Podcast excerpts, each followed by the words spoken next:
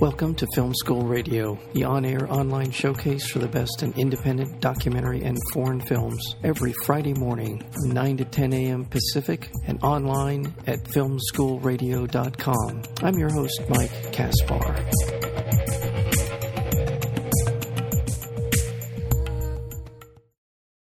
And now we're going to be speaking with Michael Zimbalist, and he is the director, co-director, along with Jeff Zimbalist. I think there's a connection there. I'm going to guess. Uh, uh, is that your brother? a, little bit, yeah. a little bit your brother, I assume, right? Uh, yes, that's right. Uh, talking about the, we'll be talking about this wonderful documentary called Nossa Chape, and it's about the rebuilding of this football team, a Brazilian football team, after a tragic plane crash took the lives of all but three of the players, and their attempt uh, to rebuild not only the the the team but also the community and uh, their their uh, their real their heritage, if you will, in a lot of ways, sort of standing up for mm. their community, but also just a great story. That, that's probably the least acceptable word to say about such a tragedy, but it's also in yeah. what happens after that that this makes it such a mm. powerful film. We're joined today by the co-director Michael Zimbalist and Jeffrey as well, if not with us, but uh, thank you so much, Michael, for for being here today on Film School. Thanks, Mike, and thanks for those kind words. I liked your description of the film. The arc is uh, of the film is really compelling. Uh, we get enough in the beginning of the film to see what a remarkable kind of Cinderella story that Chapa Chapecoense. Coense. Coense. It's a remote city in uh, southwestern Brazil, uh, and the city's name is Chapecó, and there's Right. only one football club in the whole city, and, and so their name is Chapecoense. You, thank you, thank you, Michael. Yes, so it's to see the sort of the Cinderella story, how they went from a, I believe, not even D League, and they went all the way up to the or A Series, from D, D Series right. all the way to A Series, which put them in, on a level of phenomenally athletic, professional level. that they- Atlético Nacional. Yeah. Yeah. yeah. That's right. So- So, the team out one of the best teams out of Colombia. That's Yeah. right. Who, which was the, the team that, incidentally, Andres Escobar uh, played for in the you know in, uh, that we covered in the two Escobars. Which was a great documentary. That was so. I and th- thank you for bringing that up. Uh, uh, what a fantastic documentary Two Escobars was, and this is as well. Uh, you're in some ways you're you're in familiar turf with with this story, uh, uh, going back to South America and and, and as well as th- this aspect of uh, football. But tell me a little bit about how you. Well, your journey in terms of uh, putting you and you and Jeff's uh, journey putting together Nossa Chape. Well, I think Fox Sports, um, like the rest of us, was really devastated by the news of the crash, and even more so because they had six of, of their colleagues um, that were actually on the plane and passed away. And Gabe Spitzer uh, at Fox reached out to us, um, and this was just a, a couple weeks after the crash. The crash was the end of November uh, 2016, and in December, uh, Fox approached us about uh, you know, our interest in doing a documentary tracking the what was going to be the recovery effort for this community. And we uh, immediately spoke with some of the remaining members of the club and expressed who we were, what our intentions were, and why we were different than the news media, because of course it had been an internationally covered news story. And um, and the club was on board and really welcomed us in with with unprecedented access to the club and community. And by the time everyone showed up back to the facilities at the club in Chapeco and at, at the end of 2016, our cameras were there rolling. And, and actually, we were supposed to film for just one month. That was the original plan. Was just to look at those few weeks of you know potentially rebuilding this club and um, you know the team making it to their first game. And of course, by the time that first game rolled around, there was so many fascinating stories that were still unfinished that we really felt, you know, we have to keep filming here. And fortunately, the the subjects of the film were open to that, and and uh, Fox really believed in us in the film, and the the scope increased, and we were able to film for most of of last year, all the way up through uh, when one of those survivors of the crash actually comes back Yeah. on the field in a friendly against Barca, playing against uh, Messi's team in, in. Spain. Yeah, it, yeah. It, again, the film has just a beautiful arc to it. Uh, I'm not going to give uh, a lot away. I'll leave that to your discretion as to what you want to talk about. We talked about the plane crash and the and the, the impact that, that it had on this town and, and, and on these players and their lives of the of their family and. Uh, it, it's it, it, it's all of those things. It's heartbreaking, and yet it is in many ways inspirational. And and um, I, for people who may still not quite understand just what football or soccer means to the people of South America, but in particular Brazil and Colombia. Try to describe for describe for our listeners a little bit about why it's so so so an important part of their lives. Well, you know, it's I don't know that there's an easy explanation. I just think historically, culturally, um, you know, it's football has been the sport of not just you know Brazil, Colombia, and Latin America, but really sort of the rest of the world outside of the United States and a few other select countries. And so it's you know it's really a part of the fabric of the culture. Many um, you know families are tried and true through the generations, loyal to one team. You know where it's not uncommon for them to use expressions about uh, you know having the colors of that team be the colors of their blood or bleeding those colors and of course, you have the fan uh, fan clubs or the barras bravas, as they're called. Uh, you, you know, others call them hooligans out of Europe and so on. That really have whole um, lifestyles built around these teams and their games. And of course, we've seen that turn aggressive at times. Mm-hmm. But it also is really a part of um, of a, of an identity, not just for an individual, but a community. And in the case of a city like Chapecó, where this is a city um, that is fairly remote. It's a, it's a largish uh, city. It has 200,000 people, but it only has one uh, football club, and really that club sort of started underfinanced uh, decades ago.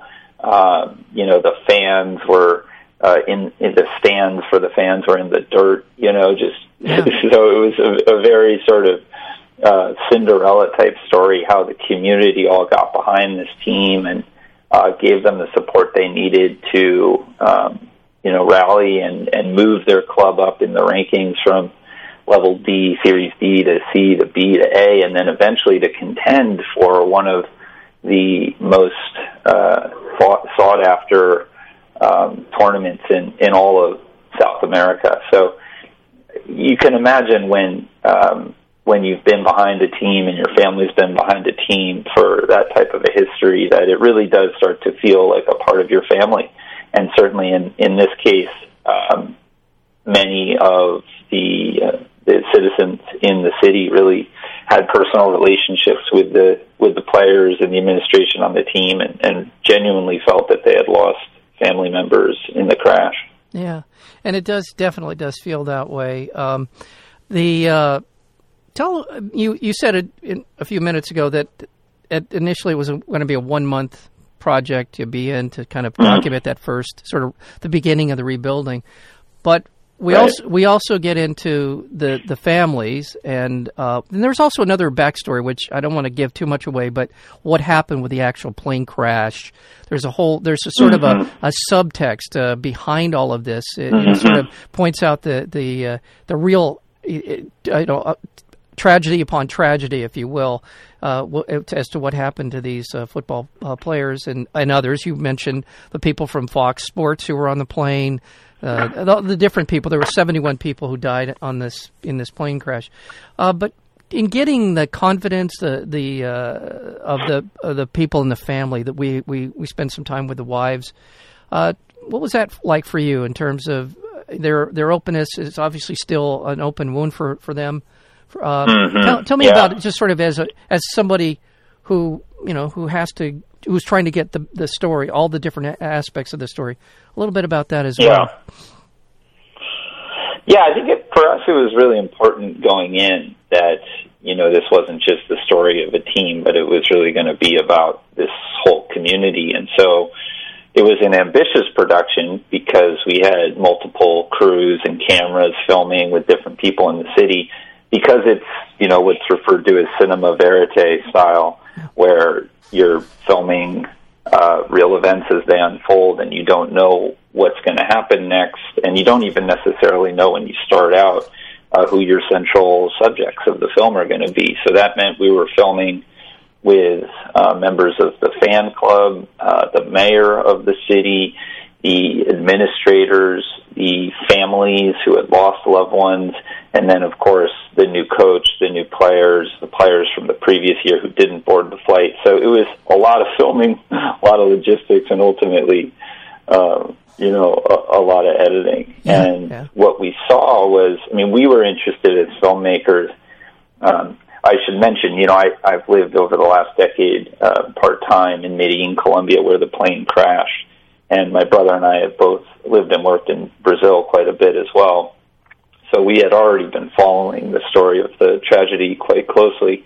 Um, but uh, as filmmakers, I think we were also drawn very early on to this question of how does a family or community respond to the loss of loved ones. And what we found was uh, sort of these two camps that uh, were conflicting with each other. On the one hand, those who felt they really had to honor the memory of the dead at every step of the way. And then in the other camp, those who felt, hey, we've got to move forward with our own lives.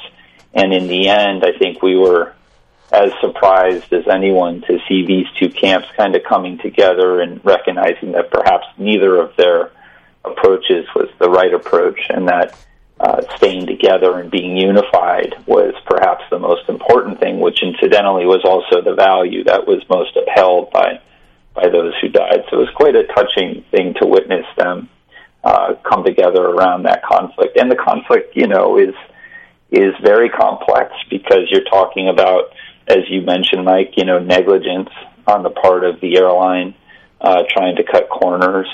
Um, was really what led to the crash. It was not, you know, a, a natural disaster in that way. Right. And so there's a lot of anger around that, and there's, you know, always going to be looking for, for, um, you know, who's at fault, and um, a lot of people blame the, the the club itself and the way they had handled the situation.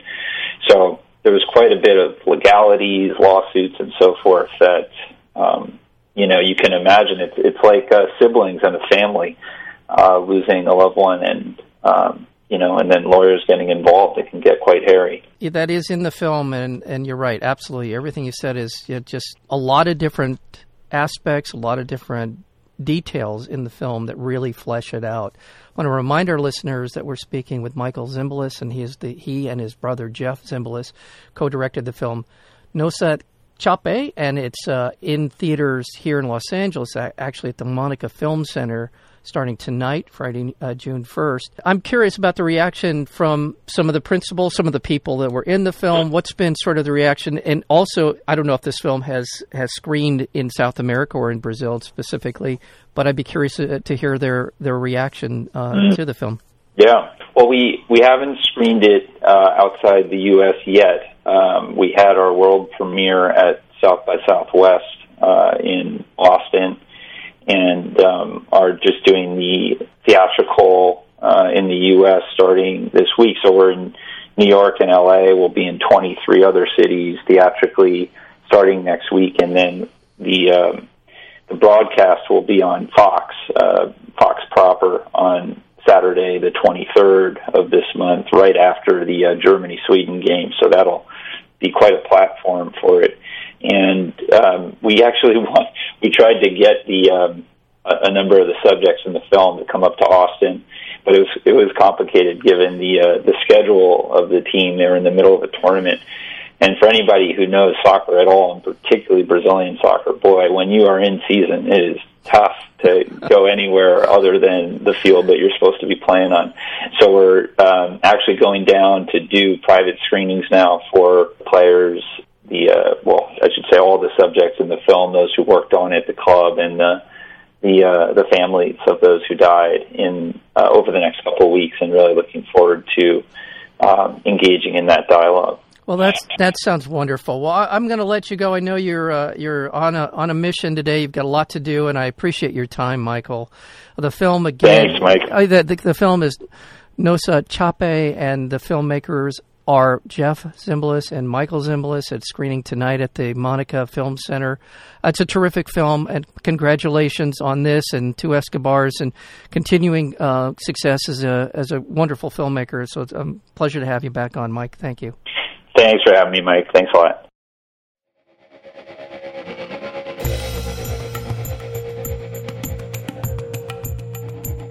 You've been listening to Film School Radio, the on air online showcase for the best in independent documentary and foreign films. You can find out more about the program at filmschoolradio.com. I'm your host, Mike Kaspar. Thank you for tuning in, and we'll see you next week with another edition of Film School Radio.